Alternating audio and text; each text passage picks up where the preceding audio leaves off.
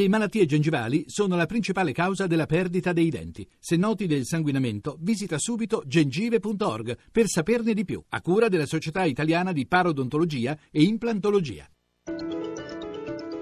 Radio 1 News Economy.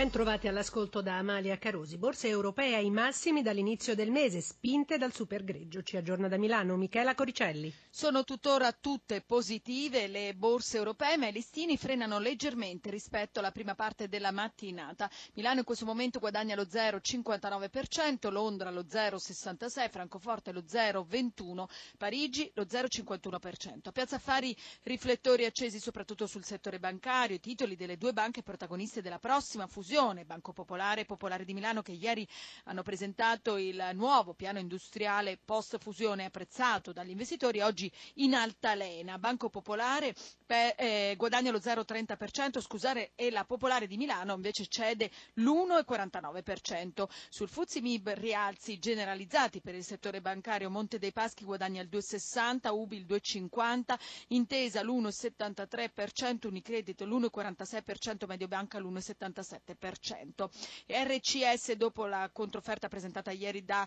una cordata di soci storici insieme al fondo Invest Industrial guadagna il 2,88%. Giù invece Fiat Chrysler penalizzato oggi dal giudizio della casa di investimento Exxon che parla di rischi frenata per il settore auto negli Stati Uniti. Il titolo perde circa il 3%. Gli energetici guadagnano invece sulla scia del rialzo del petrolio, Saipem più 1,70, Eni più 0,66%. Il petrolio frena leggermente il rally delle ultime ore, pur restando vicino ai massimi degli ultimi sei mesi.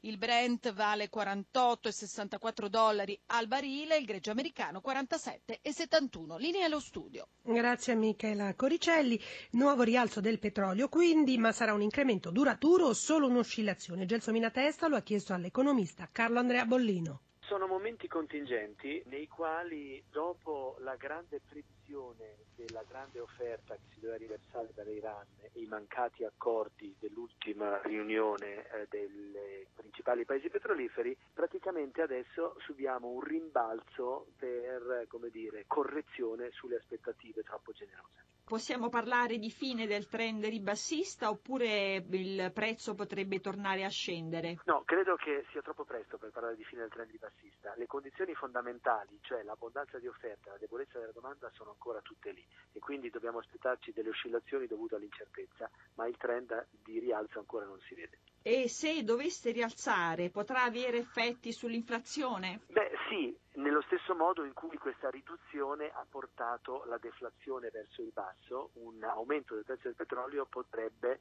reinnescare un piccolo aumento dei prezzi e magari andare verso quel 2% che è quanto desidera in questo momento la Banca Centrale Europea. Aumenta la cassa integrazione, esplode il fenomeno dei voucher, ma diminuiscono le domande per i sussidi di disoccupazione.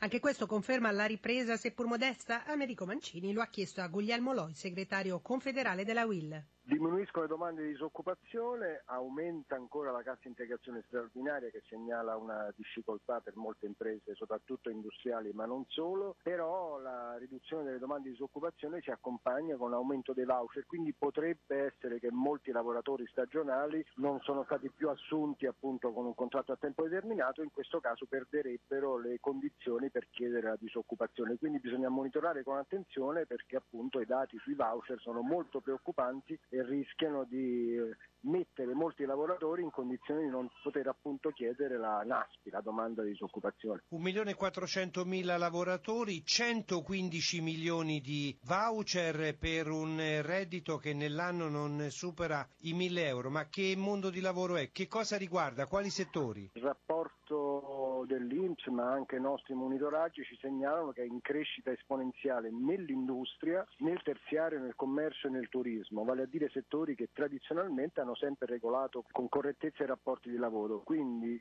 legalmente si sta riducendo la tutela per molte persone e quindi è un fenomeno assolutamente preoccupante e tutto è apparentemente legale, quindi il governo secondo noi deve mettere mani a questo strumento che è un po' sfuggito di mano.